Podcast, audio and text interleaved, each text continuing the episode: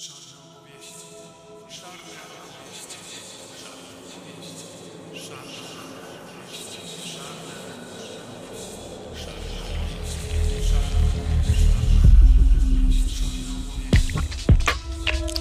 Adam Michniewicz i Szarnem Tuszem zapraszają na audycję fantastyki, grozy i tajemnicy.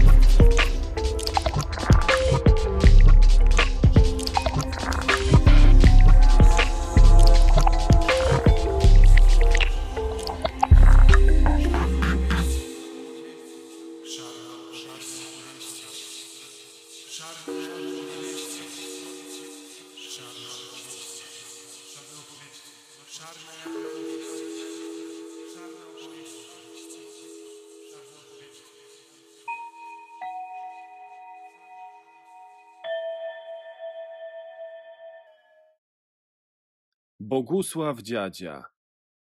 Błękitne pudełko do patrzenia na łąkę. Czyta Adam Michniewicz. Rozdział szósty.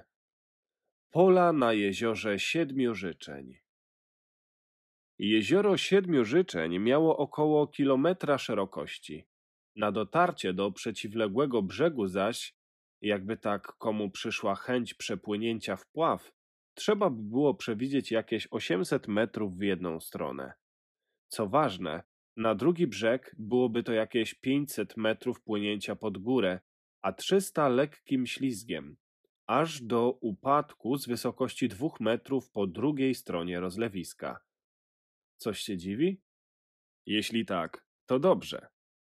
Znaczy się nie tracisz rozsądku. To i ogarniesz myślą to, co można zobaczyć na skraju tej chłodnej, lekko poruszonej tafli wody. Jakie jest szerokie i jaką odległością brzegi jezioro sobą rozdziela, już wiesz. Maria to też dość szybko pojęła. Przeliczyła wielkość na skoki jej baranków i kozłów. Sporo tego było. Nie pamiętam już ile. Możesz wierzyć bardzo wiele. Marii trudność sprawiło orzec, jak głębokie jest to jezioro. Całe bowiem unosiło się nad ziemią. Nie tylko unosiło, bo też jakby do góry nogami, gdyby nogi mieć mogło, sterczało dnem w kierunku odległym od ziemi, płaską zaś, nieco tylko zmierzwioną twarz tafli, e, szczerzyło ku miękkiej strukturze krótko ściętej czy zgryzionej zapewne trawy, gdzie niegdzie poprzerywanej kępami źdźbełką koli i żwiru, w barwie malachitu oraz cynobru, który tutaj, zarzec by się można, pachniał jaśminem. Przechodząc pod jeziorem, można było od spodu oglądać kraby, wodorosty czy marudnie wykrzywiające pyszczki jesiotry. Maria nie byłaby sobą, gdyby nie spróbowała do wnętrza jeziora dłonią dosięgnąć. Ono jednak, to jezioro, przy każdej tego rodzaju próbie tknięcia tego ogromu od dołu, jak łaskotkami poruszone małe dziecko, odskakiwało na bezpieczną odległość, co róż prychając na intruza strumieniem pachnącej zmurszałymi zaroślami wody. Chcesz jeszcze wiedzieć, jak jezioro było głębokie? Pytanie, już wiesz, jest z gruntu nieroztropne, choć sens jakiś ma zapewne w odróżnieniu od wszystkich jezior, jakie znasz, być może to jedno nie było głębokie, lecz wysokie i jak góra jakąś granią w niebo się wzbijało. Rozumiesz, no nie? To wszystko jest takie zwyczajne, tylko jakby odwrotne. Jezioro było głębokie na wysokość. Co prawda wszerz albo wzdłuż byłoby głębsze. Niemniej Marię najbardziej obchodziła ta głębia, co się wznosi. Drepcząc pod jeziorem, Maria pragnęła nieskutecznie tknąć choćby odrobinę to wnętrze. Po dłuższej chwili bezowocnych prób i, co tu dużo mówić, nieco przemoczona, przyszła zrezygnowana na skraj wody, tam gdzie gronostaj stał, dbając o suchy stan swojego futra. Oj, wymamrotała. Oj, tak, aleś ty głupia, odparł gronostaj, gładząc wąsy. Cisza spleciona z szumem jeziora Zdawała się na potwierdzenie myśli Gronostaja kiwać głową. Maria spojrzała na to, jak wygląda. W duszy dziękowała za brak w pobliżu zwierciadła, w którym jej zmokła marność by się odbić mogła. Podumała chwilę i od tak, patrząc na wznoszące się wody odmęty, rzekła swoje. Aleś ty dziwne. A ty siwa. Jezioro zaszumiało niechcianą ani nieoczekiwaną odpowiedzią. Gronostaj wciąż pocierał wąsy, będąc w istocie, tak jak Maria, jednym pragnieniem zanurzenia pazurów w wodzie, marzeniem pochwycenia choć małej złotej rybki. Patrzył zauroczony przepływającym jesiotrem, pręgami ryby przywodzącymi mu na myśl smak smażonych w kuchni kalmarów.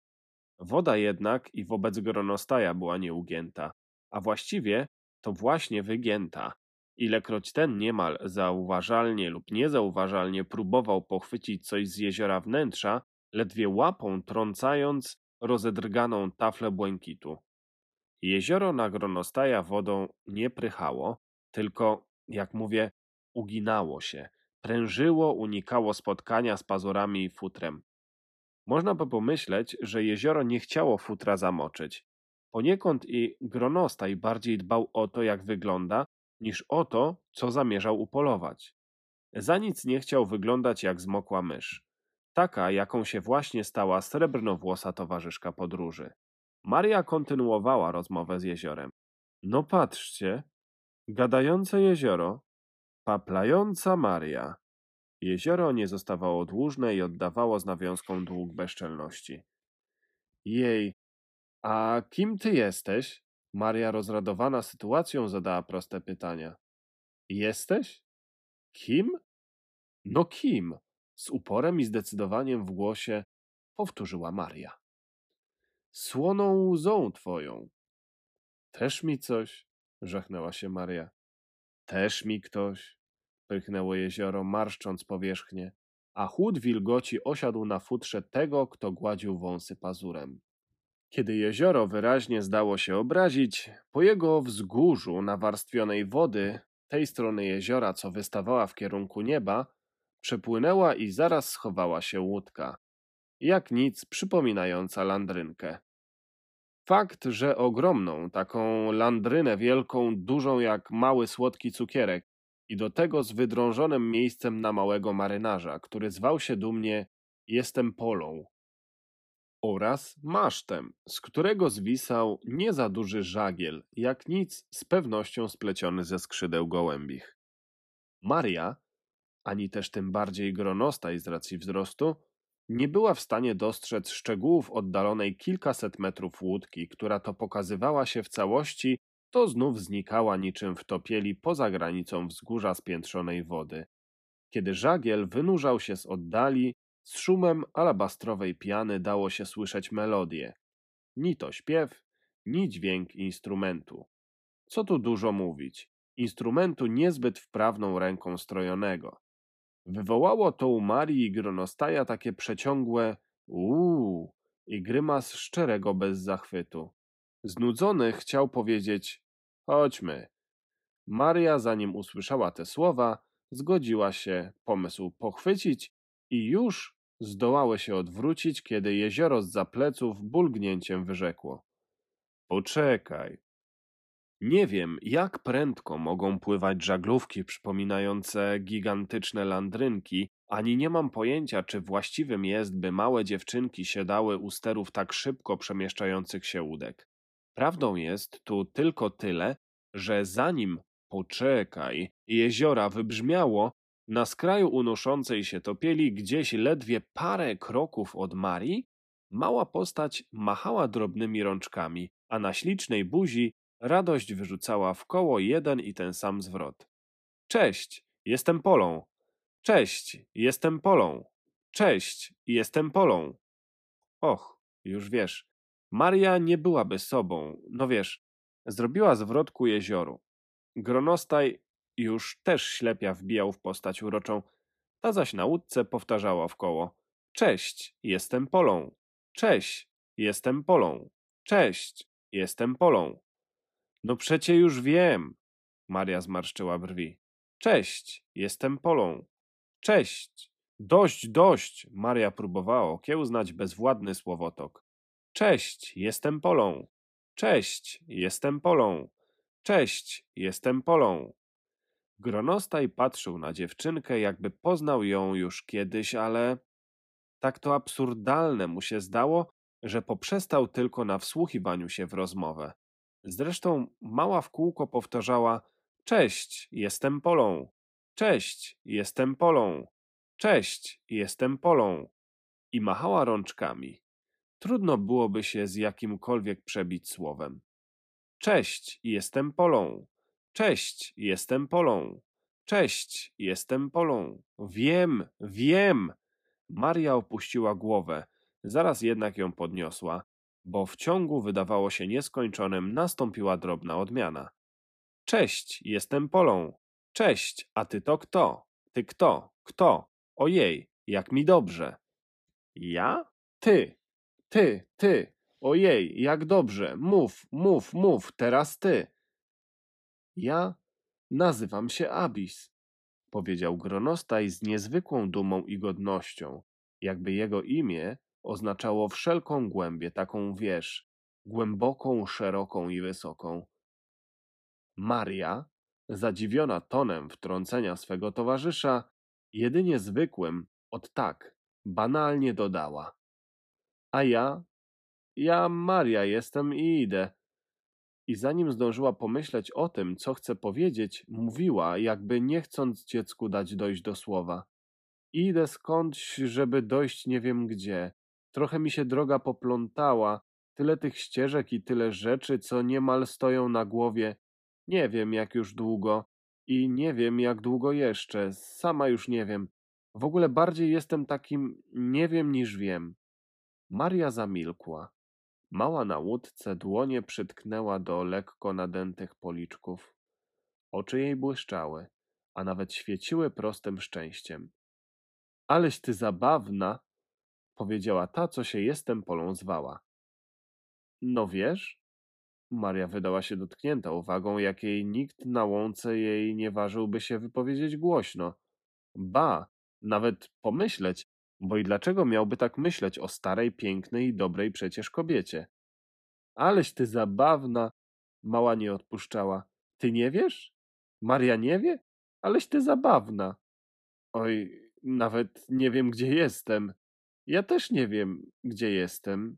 Patrząc na dziecka śliczną buzię, poczuła się jak nigdy dotąd, tak całkiem, no, że kobietą. Maria nie wie, Abis nie wie, Pola wie, ale wy jesteście, parsknęła śmiechem. Ale się cieszę, ale mi dobrze. Zaczęła znów śpiewać te dźwięki sprzed chwili. Ta niedostrojona gradacja nut bez składu i ładu, przestrzeń ponad wodą mająca, to był właśnie jej głos. Co by nie mówić, barwa głosu równie jak buzia urocza. Na samej barwie słuch jednak nie poprzestaje. Co tu dużo mówić. Ambicja śpiewaczki wskazywała na szereg spodziewanych w przyszłości osiągnięć, takich jak choćby w rodzaju utrzymania rytmu, melodii i tonacji. No to gdzie jesteśmy? Maria wyrwała małą z twórczego amoku. A bo to nie wiecie? Pola powiedziała to w taki sposób, że Maria nieomal usłyszała w głosie dziecka siebie. Ty wiesz, to powiedz nam.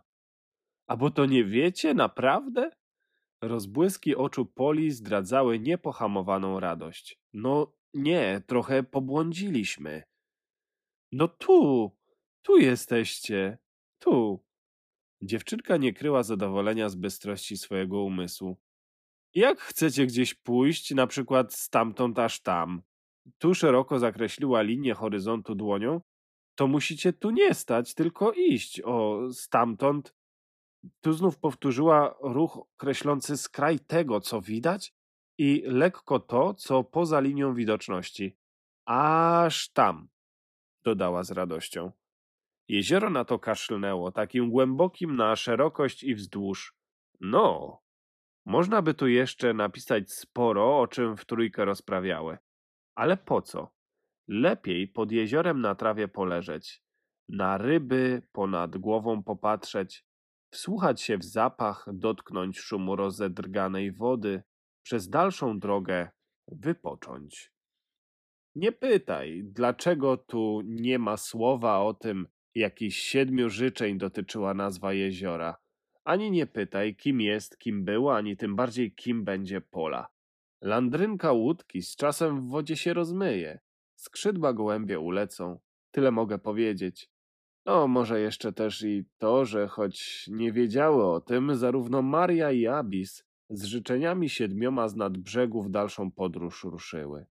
Oczywiście nie wiem, czym były te życzenia. Każdy ma przecież swoje mniej lub bardziej mądre marzenia. Może było to proste skąd i dokąd idę? Może to błahe gdzie jestem i kim? Tak w całej rozciągłości, szczególe i w ogóle. Niewykluczone, że było to też pragnienie, by wiedzieć, co jest u góry, a co znajduje się na dole. Może też i to. Albo i nie. Dlaczego wszystko tu mam tylko ja pisać? To siódme życzenie możesz sobie dopisać beze mnie. O, tu. Popatrz. Masz całkiem sporo miejsca. Już? Y, to dobrze. Maria z gronostajem zaczęły dreptać w kierunku wskazanym dłonią dziecka. Jezioro póki co unosiło się spokojnie nad ziemią. Wsłuchane w coraz odleglejsze odgłosy równych kroków. Tych kroków, które mieszają się z szumem traw. Pola długo patrzyła za odchodzącymi. Uśmiechała się, nuciła swoją piosenkę. Zanim rozpięła na nowo żagiel z jak nic gołębich skrzydeł, obejmując wzrokiem linię horyzontu, stamtąd po, aż tam, wyszeptała cicho. Tak cicho, jakby nie chciała, by jezioro mogło ją usłyszeć. Tylko nie zapomnijcie tu po mnie wrócić. Dobrze? Koniec rozdziału szóstego książki Błękitne pudełko do patrzenia na łąkę. Rozdział siódmy. Olbrzym i pole sałaty. Zupełnie nie mam pojęcia, jak długo szły, ile razy zasypiały, ile razy wstawały, ani nawet o czym rozmawiały, o ile w ogóle potrzebowały z sobą rozmawiać. Kolejne pejzaże otwierały się przed nimi, a zamykały tuż za plecami. Maria zdecydowanym krokiem maszerowała tak, jakby chciała dokądś pójść, choć tak naprawdę nie miała najmniejszego pomysłu, dokąd dojść by mogła.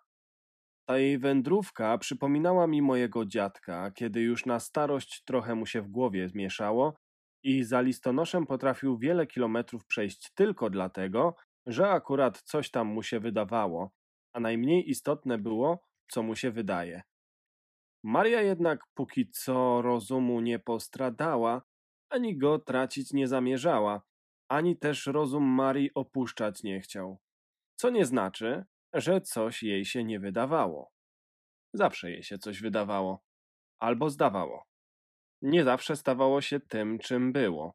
Żyło to, zdaje się, własnym życiem i zwykle musiało jednak minąć trochę czasu, żeby mogła to nazwać.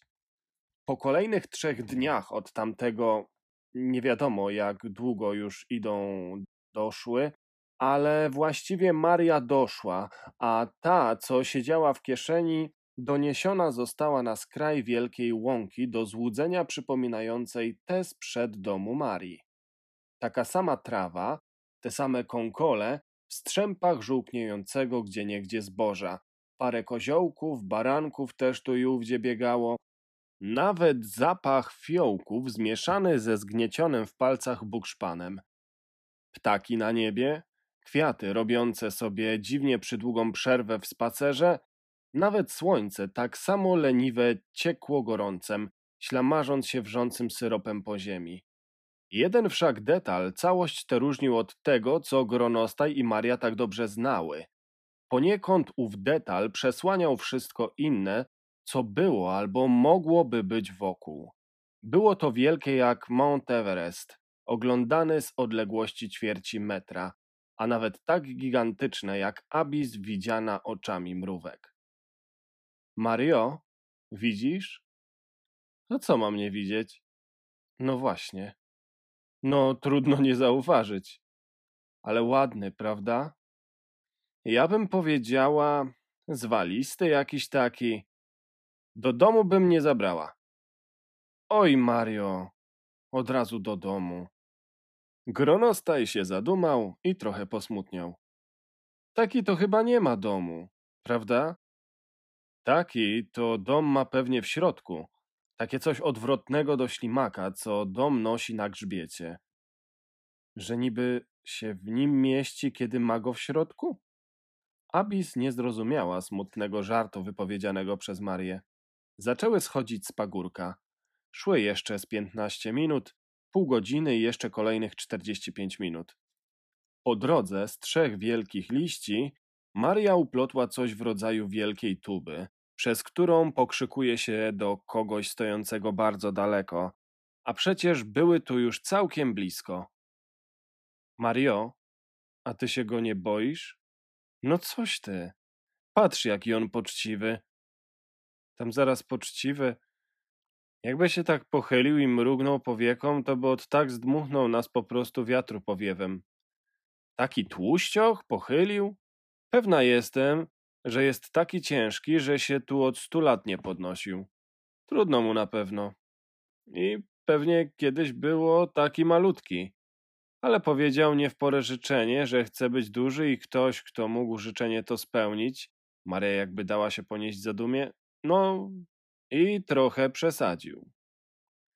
Maria uśmiechnęła się do swej myśli.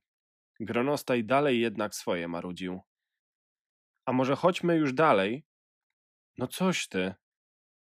Jak już tak tu jestem, to muszę z nim pogadać.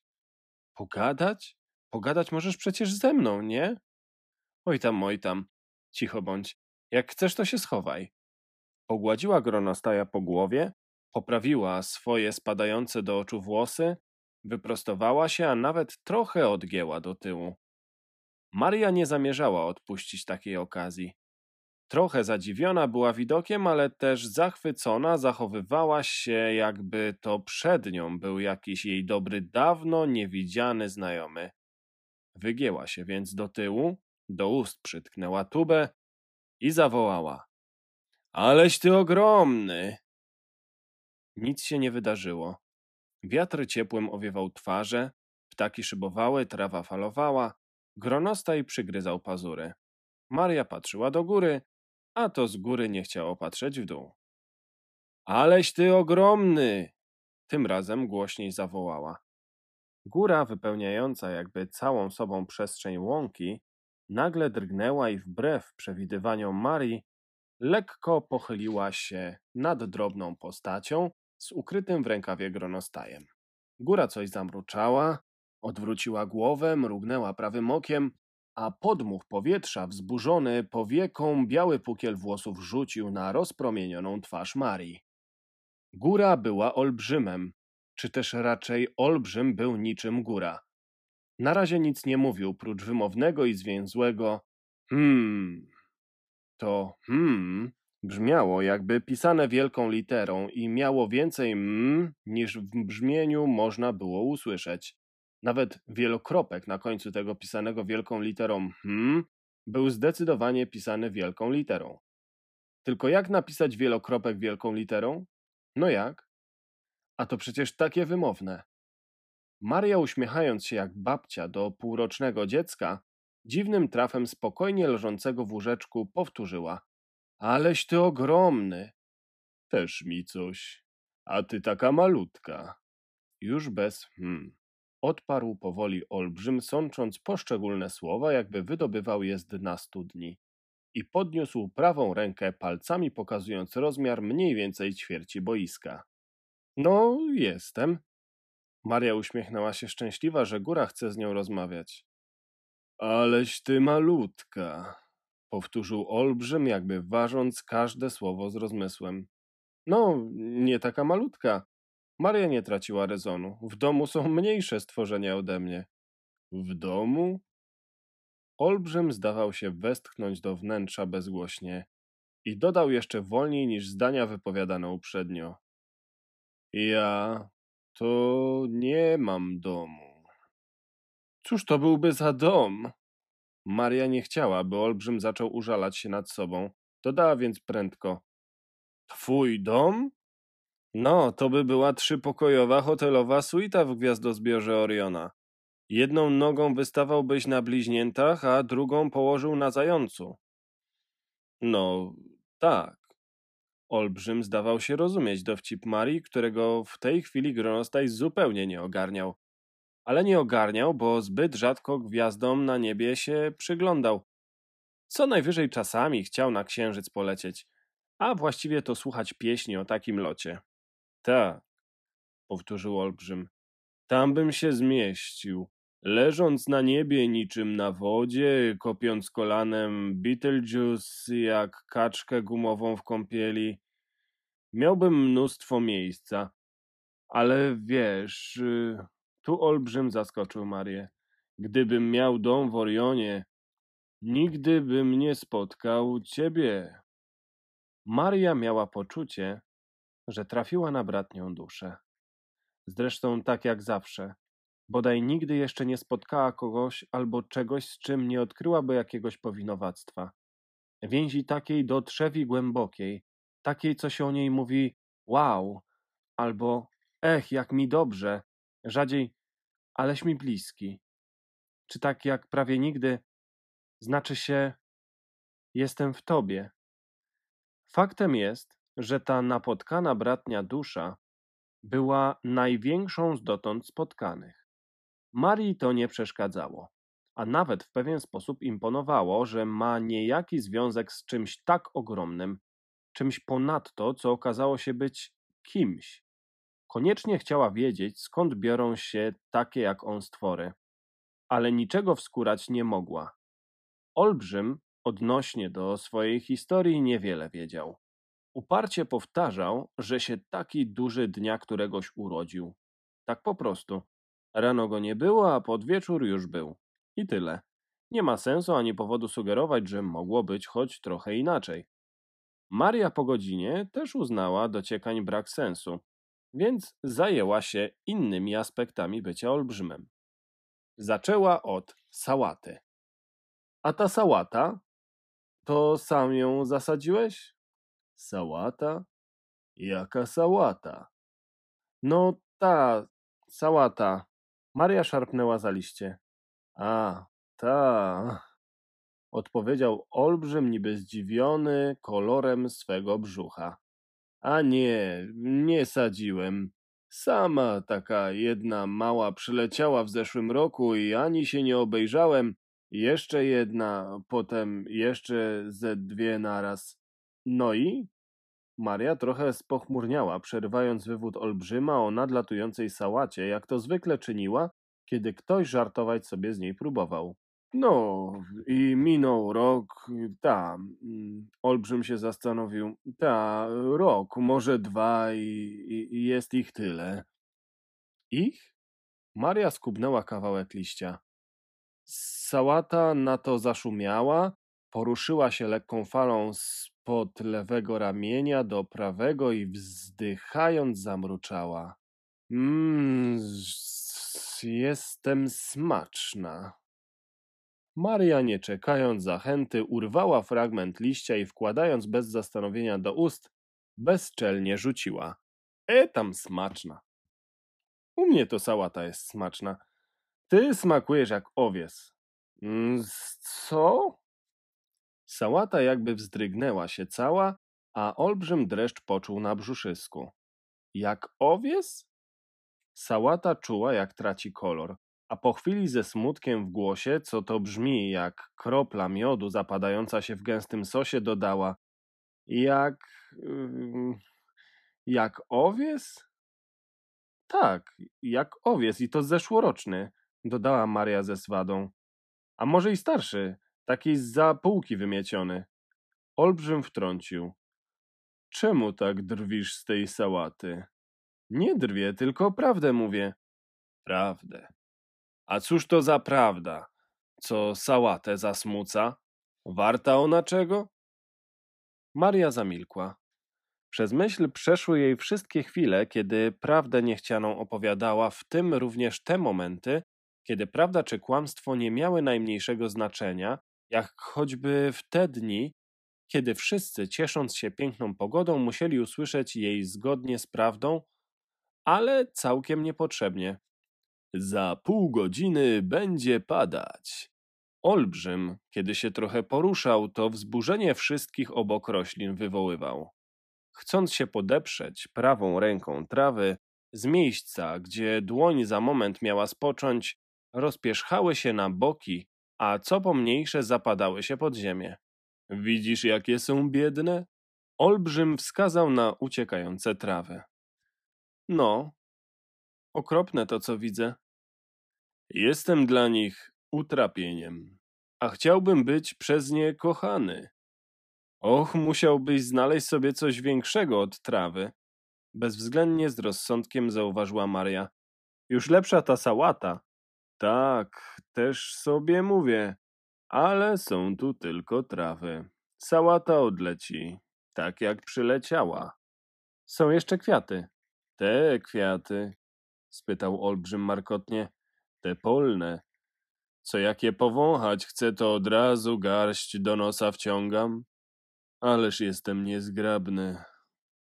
Ja jestem zgrabna, wtrąciła szumiąc chłodno sałata. Ja też, zaznaczyła zdecydowanym tonem Maria. Sałata wzbiła się w powietrze, przesłaniając przez chwilę zachodzące słońce. Robiło się późno. Maria nie chciała dłużej rozmawiać z sałatą ani o sałacie. Czy możesz mnie gdzieś podrzucić? Oczywiście. Olbrzym się ożywił. Tylko wybierz sobie, na której wylądować chcesz chmurze. No i pomyśl, jak mi za ten przelot zapłacisz. Ty nie bądź taki zabawny. Wiesz, że pytam o to, dokąd prowadzi to, co masz w kieszeniach. A, no, popatrz. Z ciepłem w głosie odezwał się Olbrzym. O tym mówisz. Ja tak wolałbym cię jednak na chmurę rzucić. To może i na chmurę, ale później. Zresztą zawsze mogę upleść z trawy drabinę i sama wejść, tylko po co? Ja nie wiem po co? Olbrzym się uśmiechał, a brzuch, na którym znów kiełkowała świeża sałata, pobrzękiwał wieczorną rosą. Pytasz, to odpowiadam. Chcesz, bym podrzucił? Podrzucam. Nie wiem skąd Maria o tym wiedziała.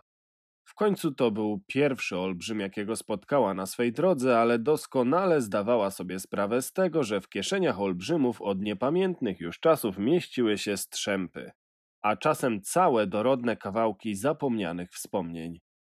Co najdziwniejsze i najwspanialsze zarazem, nie były to od tak po prostu luźne notatki ze zdarzeń minionych ale takie najprawdziwsze rzeczy i miejsca, jakby kopie, jakby to samo, co było, ale jakby też wciąż i na zawsze teraz.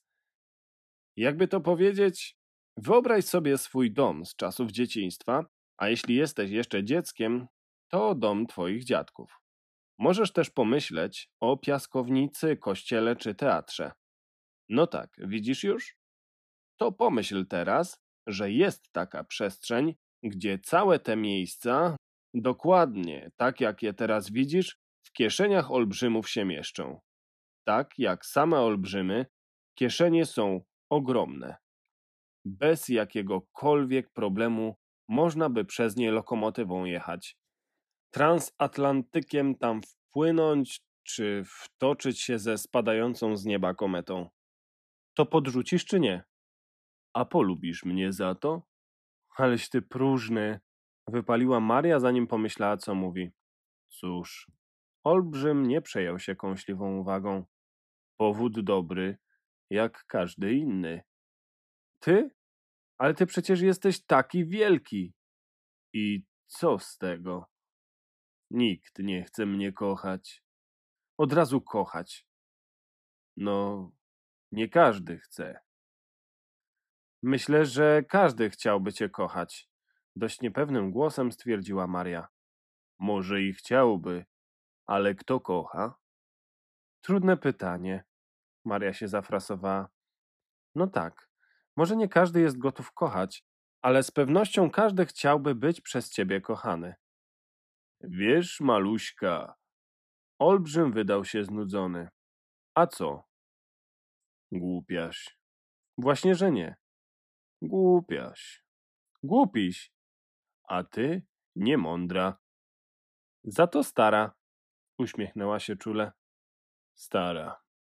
To widać. A ty w gruncie rzeczy brzydki. Ale ty masz gronostaja. Ja? Ty. A może to gronostaj mnie posiada? Ma, posiada.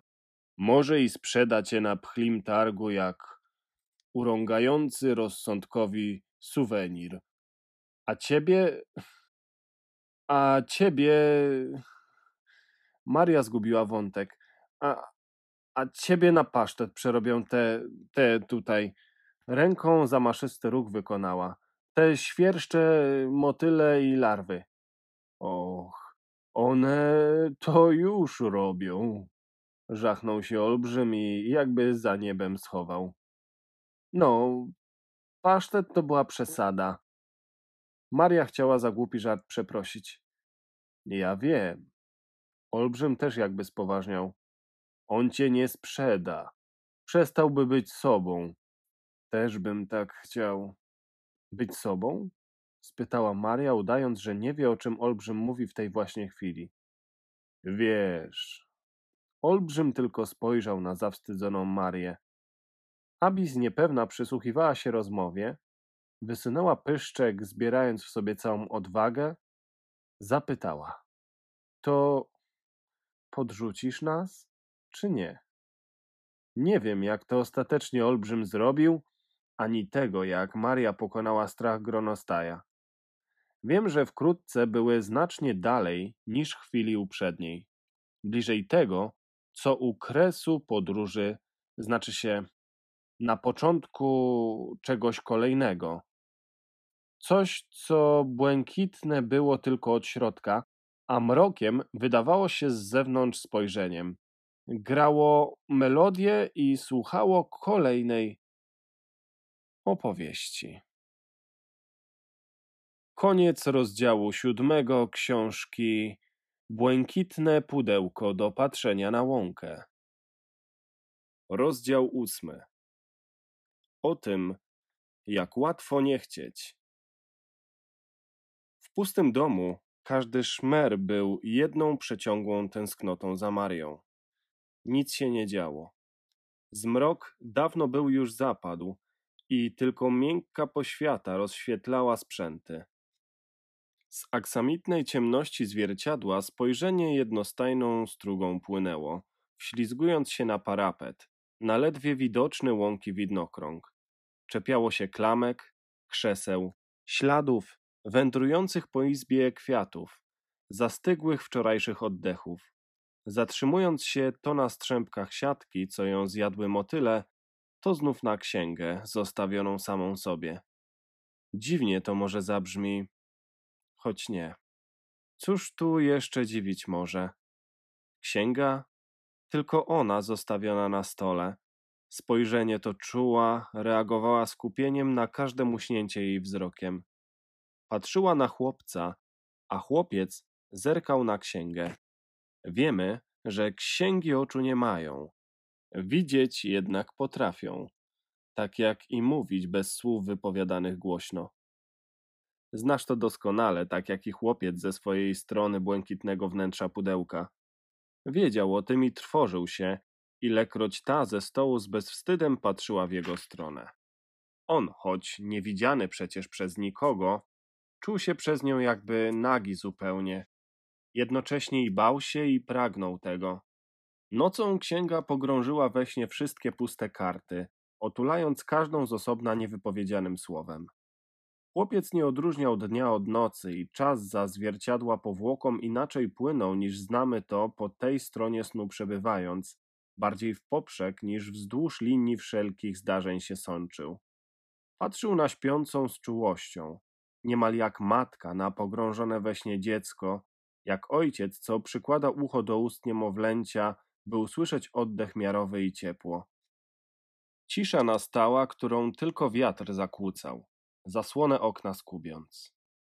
Księga spała, Chłopiec zaś oczy miał jak dwa księżyce w pełni światłem wypełnione, uważne, skupione, myślące. W pewnej chwili księga we śnie zanurzona, niczym rozgrzane snem ciało, wdzięki swe spod pościeli bezwiednie wyłaniając, otworzyła się, nie budząc ani siebie, ani nikogo. Ukazała się karta wymięta, wymięta jak chusteczka użyta trzy razy. Karta zaczęła pokrywać się linią skreśloną powoli, nieporadnie, ciągłość w zygzaki łącząc. Chłopiec strwożył się na ten widok, choć nic strasznego się nie działo. Nie działo się, ale mogło stać się. Nie wiem, co się księdze przyśniło. Gdyby linia wyraźniejszy kształt miała, to brzmiałoby to jakby ciche, zdecydowane wołanie. Zostaw. I po chwili ponowne. Zostaw. Księga nagle wraz z chłopcem ukrytym pod aksamitnym mrokiem zwierciadła wyrzekła krótkie. Przyjdzie. I były to pierwsze i ostatnie słowa, jakie księga głosem pełnym wyrzuciła z siebie, a zaraz po nich litery posypały się z jej wnętrza. Litery niezwykłe, sporych rozmiarów, z soli i żelaza. Spadały dzwoniąc metalicznym echem. Niektóre roztrzaskiwały się o drewnianą podłogę, tłukły zostawione pod stołem filiżanki i talerze. Litera O potoczyła się pod kredens. A wbiło się pomiędzy nogę stołową i spodek, E, B i E. Zanim upadły, w przestrachu przed zetknięciem z podłogą w soli pył się rozpadły.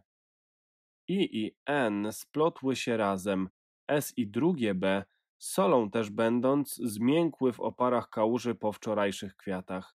Żelazne O i D spadając iskrzyły, jakby siarkę wtarte w siebie miały. Po chwili wszystko umilkło. Cisza oddychając jak chłopiec z oczami o blasku dwóch księżyców. I znów noc. I znów cisza. I znów poświata, jak chuchnięcie na chłodną szybę. Tam, gdzie słońce już dawno wstało, Gronostaj wychylił głowę z kieszeni Marii płaszcza i powiedział: Mario, ona to znów zrobiła. Co takiego, kochana? Wiesz, nasza księga. Co z nią? Myślę, że znów płakała. Maria szła przez chwilę w milczeniu. To nic, naprawdę. Nasza księga jest jak kredens z tysiącem zamkniętych szuflad. Czasem nie wszystko tam się może pomieścić. A wiesz, no wiesz przecież, ostatnio jej nie czytamy. Prawda, ale nie rozumiem, Mario. Myślę, że to dobrze. Że płakała? Nie. Dobrze, że znów tęskniła. Ale płakała. Jakże to tak, że to dobrze? Oj, szczęśliwa jesteś. Kiedy nie ma czym płakać, to jest dopiero źle. Pomyśl, jaką straszną opowieść by snuła, gdyby płakała do wnętrza. I tak nie rozumiem. Gronostaj zawiesił głowę. Maria pogłaskała Gronostaja pod pyszczkiem. Ten podparł się łapką o krawędź kieszeni. Był naprawdę pogodny poranek. Ścieżka miała odcień kakaowego budyniu. Trawy po obu stronach prężyły się wilgotną zielenią. Na skraju, tuż za pagórkiem, otwierało się wielkie winogronowe morze. Że kolor taki miało, że winogronowy, taki, jaki można zobaczyć, kiedy w kulki zielone pod słońce patrzeć. To chcę powiedzieć z tym winogronem. Yy, żadnych kulek, pestek czy gałązek w sensie dosłownym. Co innego smak. To morze musiało smakować winogronem. Zielonkawo-błękitne przestrzenie wody, jakich Maria jeszcze nigdy nie widziała, ani nawet nie chciała widzieć, bo zwyczajnie nie wiedziała, że można pragnąć zobaczenia czegoś takiego. Bo jak później i wcześniej wielokrotnie mawiała, jakże łatwo nie chcieć czegoś, o czym się nie ma pojęcia. Koniec rozdziału ósmego książki Błękitne pudełko do patrzenia na łąkę. Czytał Adam Michniewicz. Jeśli podobało Ci się to nagranie, zachęcam do subskrybowania kanału i kliknięcia w dzwoneczek, żeby otrzymywać powiadomienia o nowych materiałach. Liczę na łapkę w górę, udostępnienia i komentarze, żeby kanał mógł się rozwijać. Takie proste gesty bardzo pomagają w poszerzaniu zasięgu, a mnie dają motywację, żeby nadal działać i są sygnałem, że podoba Ci się to, co robię. Szarnym Tuszem jest też na Instagramie, Facebooku oraz Spotify. Wszystkie linki znajdziesz w opisie.